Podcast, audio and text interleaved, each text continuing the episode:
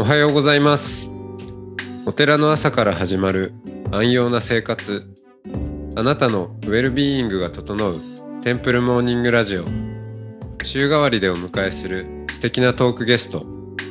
今週は岩手県一関市東源寺住職佐藤良樹さんです。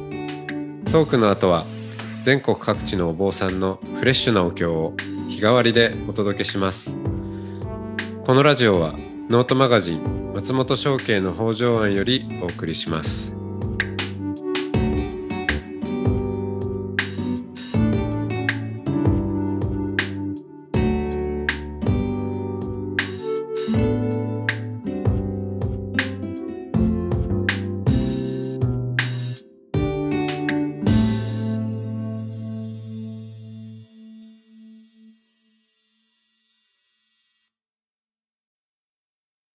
ざいますおはようございます。はい、えー今日も、えー、良樹さんとお話をしていきますよろしくお願いします。はい。いやー、うーん。住職になるまでの過程が、うん。エクストリームで良かったです。うん。なんだけど、まあ、うん。脈絡がないようであり、でも、なんかわかる気もするっていう、うん、それが面白いですね。うんうんうんで、うん。うん。ね、それ考えてみれば、それらが全て今生きているような気もするし。うんそういううんうんうん。そうだね。なんかね、あのー振り返ってみると、うん。なんか、死に滅裂感があるんだけど、うん、そのな並べたパーツだけ見るとね。そうそうそうそうそうそうそう。でもね、あのー自分の気持ちにはね、ずっと正直に選択してきたなっていうのは、うん、あの、すごくあって、うん、で自分にその時必要だと自分が思うことをちゃんとやれてきたなっていううん、感じがすごくあって、それはなんかちょっと自分を、あの、まあ、なんていうのかな。よくやったねっていう感じがあるなっていう。うん。うん今だったら絶対漁船とか乗らないしさ。そりゃ乗らないでしょ。乗らないでしょ。うん、俺もインドの大学で MBA とか取ろうっていうチョイスがあったらあったかもしれないけど、うん。まあ、それもね、ちょっとエクストリーム系ではあります それもエクストリーム系だよね。うん。うん。うん。そう。でもそういう、その、ね、えー自分の気持ちに正直にやってきた、こう、人生だから、うんあの、東源寺住職になりましたという、まあ、そういうタイミングで言うと20代になるんですか？ね、20代後半。29かな多分。うんえーそういうタイミングで住職になって、まあ、そその肩書きで言うと住職になりましただけど、うん。で、も住職って何なのか自体が、うん。まあ幅も広いし、うん、どんなどんなあり方をしてても住職は住職なんでうんうんどんなどんな住職をやってこられたのかなっていうところは、まあ、最初、うん。もう檀家さんに壊れて、まあうんそその気持ちに応えるようにして住職になるけれどもど何やっていいか分かんないところからスタートですよね。うん、もう本当そうだね。で、たまたま、あの、う親父のお兄さんっていう人、僕から言ううんとおじさんが、まあ同じ一関市内にごご住職をしてたんで、ああ。うん、とりあえずそこ行って、うん。あの、何もわかりませんので教えてくださいって言って、うん。で、そのおじさんが、まあ、一年間はうちのお寺の葬式法事全部やってくれて、うん。で、自分の寺にも手伝いもさせてくれて、うん。まあ、小僧みたいにして、うん。させてもらって、まあ、あの、2年目から、じゃあ自分でやりなって言われて、うん。まあ、ね、なんかドタバタだったけど、あの、ある程度自分でやることになったんだけどね、今思うとね、本当にね、本当恥ずかしいよね。うん。やっぱり何にも知らないから逆に生きっちゃってさ、そうなんですか。だって、檀家さんたちだってさ、あいつ何も知らねえのに大丈夫かっていう感じで見てるじゃん、こうやって。うんうんこっちはこっちでさ、住職になった以上、俺が住職だから、そんな、色性みたいな。俺が言ったらそれでいいんだみたいな感じになっちゃってさ、うん。うん。生きっちゃっってさ、うん、本当に。いいですね。うんこの何かみたいな。何かみたいな。恥ずかしいよね。住職がこう言ってんだからっていう。そうそうそうそうそう。ん。いや、お師さん、これこうで、こうで、こうじゃないんですか？みたいなこと言われると、まあ、檀家さんだってさ、心配じゃん、俺が、うんうん昨日まで金髪だったみたいなやつがさ、だね、自分の亡くなったお父さんとかお母さんのことするんだからさ、うん。うん。心配だから聞くんであってさ、何を住職の俺に向かって、そんな、けしからんみたい だいぶあの、なんか、よく週刊誌とかでダメな住職として取り上げられるやつじゃない？な。そうそうそうそうそう。そういう、まあね、ちょっと、ちょっともう、それはもうちょっと誇張したけど、今はね。えーまあもちろんもちろん。でも、基本的な態度はそうだったと思うね。うん。うん。まあねだんだん力抜けてきたけど。うん。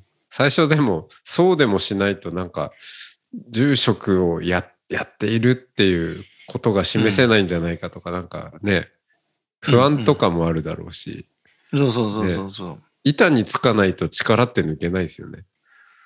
そうなんですよ。だからやっぱ10年ぐらいしないと力抜けなかったし、うん。で10年目に震災が来たから、うん。ああ、そうか。だから、そそれどこじゃなくなったっていうか、うん、まあ、全然本当にお坊さんとして、本当にリセットされたっていうか、もうゼロからスタートみたいなうん。感じだったからね。そうですね。まあそういうその、だんだんと力が抜けていく10年を、こう、まあ、住職、住職になるプロセスだと思うんですけど、その10年目に震災が来たっていう。で、その、やっぱ震災の時のね、お話はぜひ、あの、んまあ改めて、うん。うん、聞かせていただきたいなと思いつつ、せっかくなんで、うん。あの、それこそアメリカとかでもお話をしたり、その時の話聞かせてくださいって言われることってすごく多いと思うんですけど、うん。うん。なんか、うーん、僕も、なんか、こう、人生の振り返りでな、こういう話してくださいとか言われて話すことある話してるうちに、なんか本当にそれだったのかなみたいなことが、うん。うん。ね、なんかストーリーができちゃうっていうのか、うん。いうようなこともあったりして、まあ、わかんないけど、改めて、そういうことを取っ払って、今、うん。今の言葉で、うん、うん。あの、それこそ、ストーリー的に、えーな流れが良くなくても全然いいんで、うん。ちょっと聞かせてもらっていいですか？そうだね。まあ、あの、まあ事実で言えば、うん。その3月、2011年の3月11日に、まあ僕のお寺は内陸にあるんだけど、うん。たまたま岩手県の釜石市っていう沿岸の町に、えーたまたま呼ばれて、あるこう介護とかの研修の講師、うん。なんか心のケアについてみたいなテーマで、お坊さんに話聞いてみようみたいなので呼ばれて行ったんですよね。で、そこでし、まあ震災にあって、えーしまって、で、僕はね、あの、避難、一旦避難場所に避難したんだけど、うん家族とかが心配だったから、あの、やっちゃいけないんだけど、車に乗って、あの、逃げようとしちゃったんだよね。うん。そしたらその途中で、えー市街地抜ける前に津波に遭っちゃって、うん。で、まあ、判断が早かったんで、うん。津波が見えた瞬間に窓を開けて自分の車の屋根の上に乗って、津波が追いかけてくるような感じ。えっ、と、目の前からね、もう津波がバーって川から溢れてきたから、うん。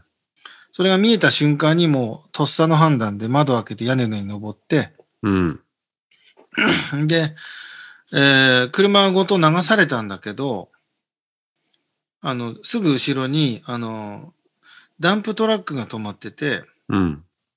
そのダンプに、あの、僕の車がぶつかるタイミングで、ダンプの屋根の上に飛び乗って、うん。もうインディ・ジョーンズじゃなくて、みんな知らないか、ミッション・インポッシブルうん。みたいな感じで、で、屋根の上で、えー水が膝下まで来て止まったんだよね。うん。で、本当にまあ、本当にギリギリのところで助かって、まあ本当に2時間半ぐらいそこにいて、水が引いたのを、えー引いたタイミングで、えー降りて、高台に走って逃げて助かったっていう、うん。まあ、その日のね、あの、うん事実としてはね。うん。うん。で、まあこんな感じでいい？うん。うん。もちろんです。そのじょ、う時の状況ってやっぱすごい鮮明に覚えてるんですか？まあもう今となっては、ね、あの、遠い記憶みたいになってるけど、うん。でもやっぱりこ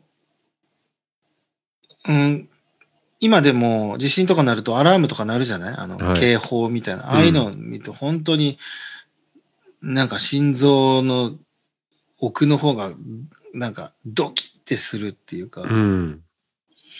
うん、やっぱりなんか恐怖とか、あるいはその、こういう非現実的なことが現実に起こるんだっていう、うん。なんか認識の塗り替えはされちゃったよね。だから今、例えば UFO とかが襲来しても、うん。あかもしんないなって思うっていう、うん。うん。なんかまさかとかじゃなくて、うん。うん。いや、かもしんないよねっていうふうに、やっぱりああいう災害が起きるっていう事実は、うん。なんか刻み込まれた気がするな。うん。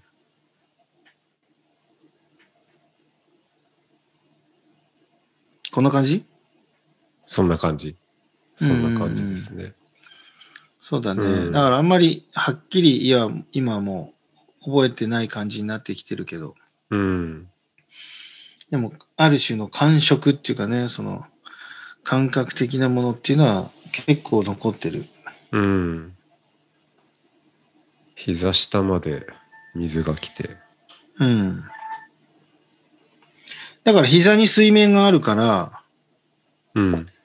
だから水没した釜石市の水面に立ってるような感じだったんだよね。ああ、じゃあもう景色はなんか一面水。そうそうそう。で、俺がいたところは釜石市のその市街地は建物はあんまり倒壊してなくて、うん。本当にこう水び、水が市街地を埋め尽くしてるみたいな。うん。うん。そう。まあ、海の中に立っているようなっそうそうそう、本当そう。てことですね。で、たまたま、まあ、ダンプカーの上だから、そこが、うんあの、まあ、普段の海だったら、なんか、うんそこだけぽっかり浅瀬であるっていうところに立っていて、そうそうそうそうそう。っていうことですね。そうそう、そんな感じ。うん。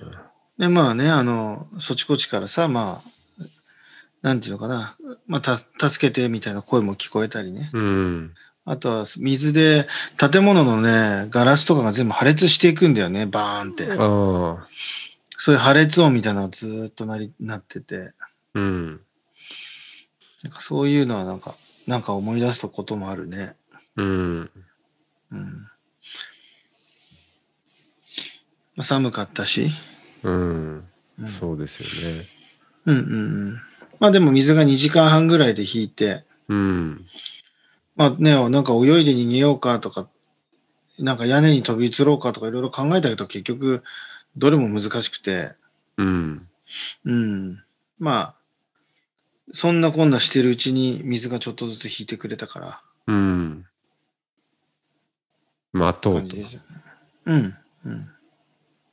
うんそで、まあ、そ、そこが、良樹さんの自身の、うん。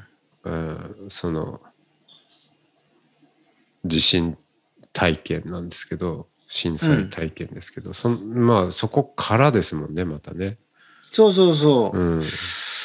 やっぱりね、あのーえ生きるって、じゃあ、生きるってなんだろうの前に、うん。あ、死ぬってこういうことかっていうのは、すごく感じて、うん。特に僕らのお坊さんってこう、人の生き死にを割と目にしてる方なんですよね。誰かのお葬儀とかさ。そうですね。だし、まあ、良樹さんの場合はホスピスとかもね、そうそ経うそうそうそう。うん。もっと言ったら俺、今じゃもう模試を4回やってるけど、うん。当時でも俺、親父とおばあちゃんの模試2回やってたから、うん。本当に身身内の身内の葬儀も知ってるんだよね。うん。けど、僕が死ぬっていうことは全く違う話なんだなっていう。うん。だから僕とそれ以外の話っていう。うん。うん。うん。うん。らそれがね、すごく、こう、なんていうの当たり前なんだけどさ、そんなことさ。でも、すごい、こう、そういうことかっていうね。うん。僕が死ねば全てが終わるし、僕じゃない人が亡くなったら世界は続いていく。それぐらいの違いがあるっていう、この死っていうものの見見え方に違いがあるっていうことですごく、こう、びっくりしたし、うん。でそっからじ生きるってことを考えなきゃいけないっていう感じになっちゃうよね。なっちゃったんだよね。うん。う。うんはい。そうですね。その、そう、お坊さんって確かに、まあ、お葬式であったり、うん。そういうところで、まあ、良樹さんの場合はホスピス経験もあり、その死、他者の死ですよね。うん。に、まあ、すごく接することがおたくさんあるんだけれども、全然それとは違った経験だったっていうことですね。そう、本当にね、今まで俺何を言ってたんだろうっていう、うん。あの、死死ぬっていうことに関してね、あくまでも誰かの死の話をしてたわけであって、うん。で、うんそういう、なんかそのき、そういう気づきがあったから、なんかお坊さんとしてすごくね、僕はなんか挫折した感じがあったっていうか、うん。それまでのまあ住職10年間の中でもね、お葬式だったりなんだったり、いろいろあって、まあ、引導を渡したり、うんえーせあのお説教したりとかね、うん。してきたうんと思うんですけど。そうそうそう。うん。だからそれ、それなりにそれっぽくっていうか、まあ自分なりにね、あの、誠実にはやってきたつもりなんだけど、うん。でも、なんか前提が違ったような気がして、うん。だからすごく何やってたんだろうっていうものが一つ、すごくあったし、うん。じゃあ、えー、そんなんで、しかも、こんなな2万人、1万何千人とかも亡くなって、こんな町ごと亡くなったような時に、なんか仏教がなんとかとか、これど、本当にこれ意味があるんだろうかっていう、まあ、宗教、宗教者っていう存在も含めてね、うん。なんかそういうもうなんか無力感にめっちゃこう打ちのめされて、うん。いやーねえ、なんだろうこれっていう、どうしたらいいんだろうっていう感じがあったんですよね。うん。うん。その感じから何かいきなり行動しようとしたのかそれともなんかしばらくその感覚をこう溜め込んでいた感じなのかどうですか？うんとね、だから、まあ、震災の後5月ぐらいからボランティアに行き始めたんだよね、沿岸にね。うんというのもまあ、僕自身もまあ、言ったら半分当事者じゃない？その、うんうんあの光景の中にいたわけだから。う。ん。サバイバーですよね。そうそうそうそう。うん。で、なんかやむにやまれずっていうかさ、うん。なんか見見て見ぬふりも全然できなくって、うん。あもうこれはもうボランティアとか行くしかないなっていう感じで、うん。俺がやんなかったらもうダメだよなっていう感じ？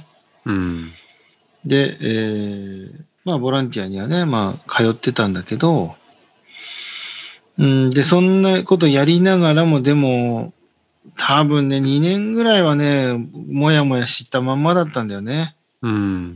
で、いろんなこう、人間だからさ、いろんなことをこう、自分で勝手に、なんか自分にこう、問いかけてしまうわけじゃない？例えば、ねなんで生き残ったんだろうとかさ、生き残った理由は何なのかなとか、生き残らなかった人はなんでなんだろうなとかさ。うん。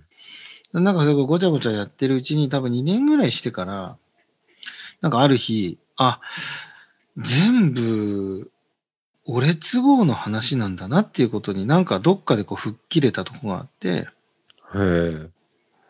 で、結局その、なぜ生き残ったかとか、あの、なぜ生き、生き、生きれなかったのかとかさ、うん。なんでこんな震災が起きちゃったのかとかっていうことは、ど、どんな風にでも僕都合で物語って書けるじゃない？うん。で事実がどうかは確かめようがないじゃない？うん。っていうことにまず気がついて、あ、これは俺都合でどんな物語でもこう、んなんて、描けるからい意味ないなっていううん。ふうにな,、うんん、なんとなくこう吹っ切れて、うん。それまでもこうやってごちゃごちゃ考えてたんだよね。うん。なんでなんだろうとかさ、うんうん生きるなんか俺が残った使命とか意義とか何なんだろうみたいな。だから自分で勝手に仮説した問題の中でさらに問題を仮説仮説していったっていうかさ。うん。うん。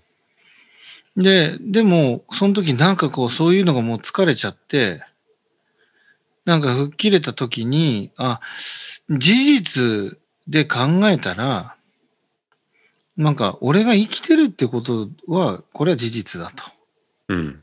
こっち側の事実の方が大事だなっていうことになんかこう、吹っ切れて、うん。だから、あ、そうか、なんで生き残ったかとかそういう問いは一旦置いといて、いや、どう生きるかって、事実俺生きてんだから、どう生きるかっていうことだったら僕が取り組める、うん。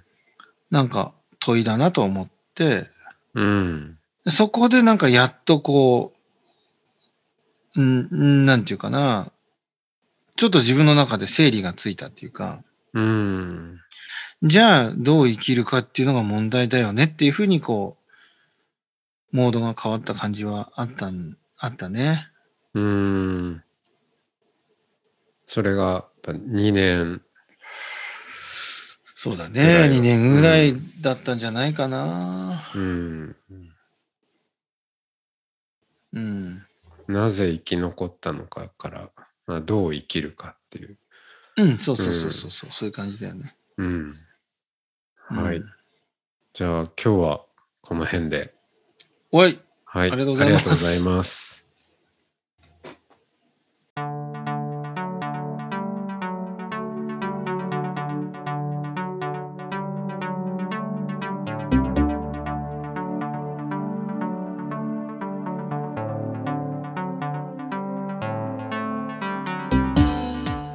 つもテンプルモーニングラジオを聞いてくださりありがとうございます。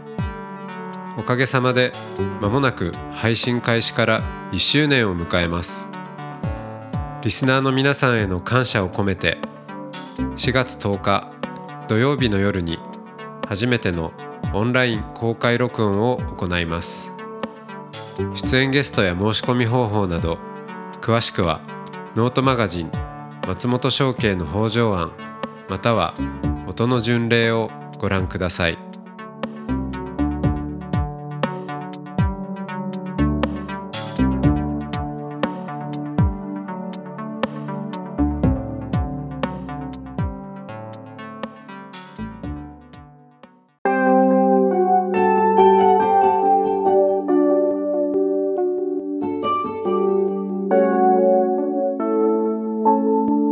ここからは音の巡礼のコーナーです。全国各地のお坊さんのフレッシュなお経を日替わりでお届けします。登場するお経やお坊さんに関する情報はノートマガジン音の巡礼をご覧ください。トークゲストへのメッセージやお経の感想などもノートマガジン音の巡礼ウェブサイトのコメント欄でお待ちしております。それでは今朝も音の巡礼へいってらっしゃい。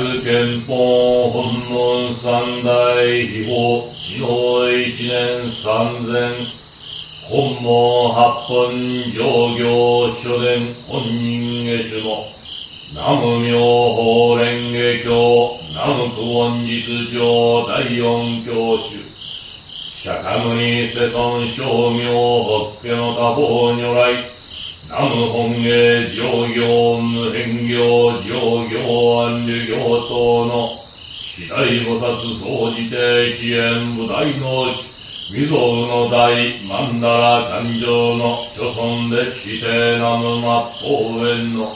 大同士高祖日蓮大菩薩後改ざ日流大聖林等来臨用語は知見昇乱、愛民語の樹、南無妙法蓮華経。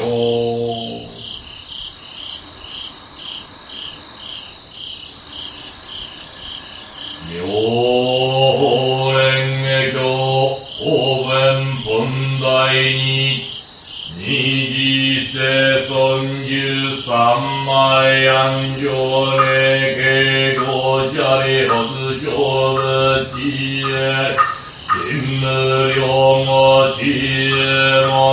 南へ南入一切障害逆し、恐の地所医者が仏像侵害百千万、宇宙小物理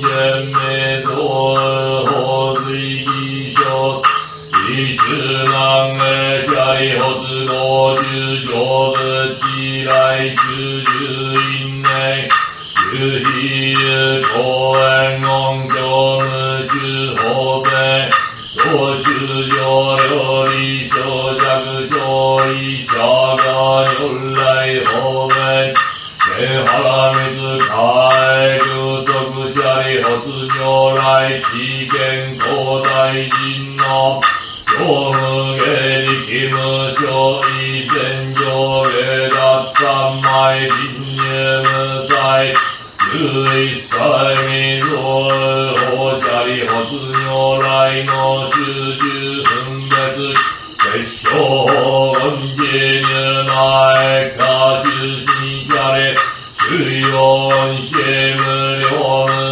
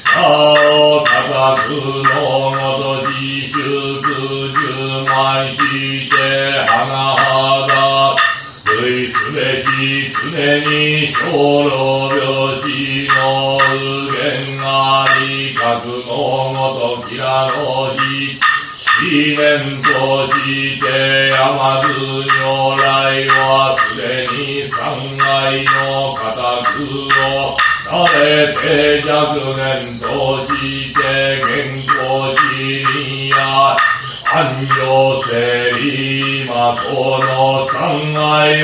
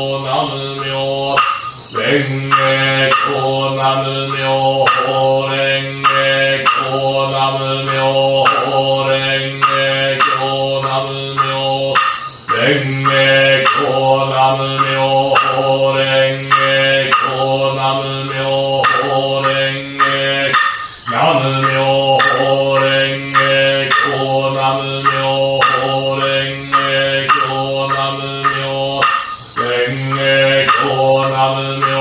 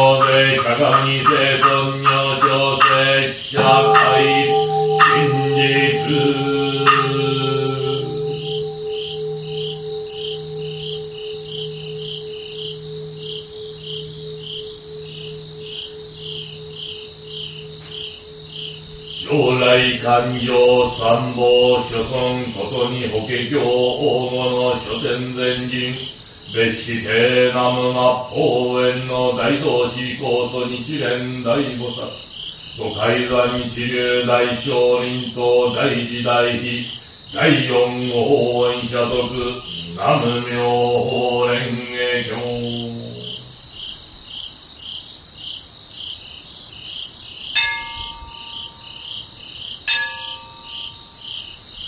大義ではとは一点司会大気妙法本門八本高専流大江金城天皇放送万歳。天下太平国家安全五国成就。万民家楽疫病大災一切無償下のご守護。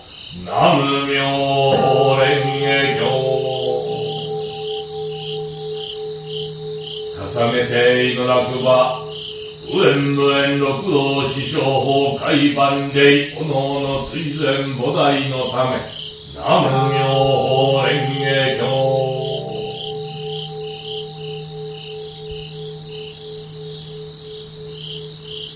一一連大少林五明藩には、一連が慈悲広大ならば、南無妙法蓮華経は末法万年のほか、未来までも流るべし、日本国一切主上の盲目を開ける功徳あり、無権地獄の道を塞ぐ功徳あり、死以来方々在所消滅、本人より仏心に至るまで、よく保ち立て祀る本門八本上行書伝、本人下手の南無妙法蓮華経、南無妙法蓮華経、南無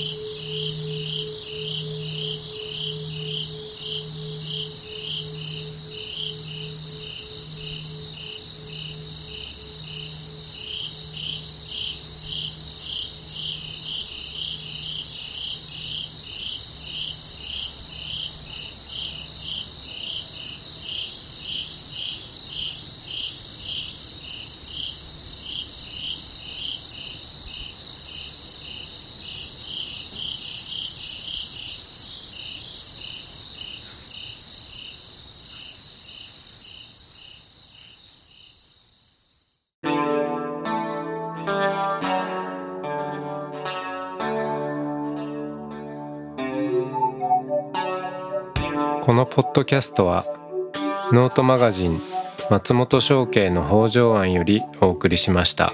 お経コーナーはノートマガジン音の巡礼のご協力でした。ゲストへのメッセージや番組の感想などはそれぞれのノートのコメント欄にてお待ちしております。それではまたテンプルモーニングラジオでお会いしましょう。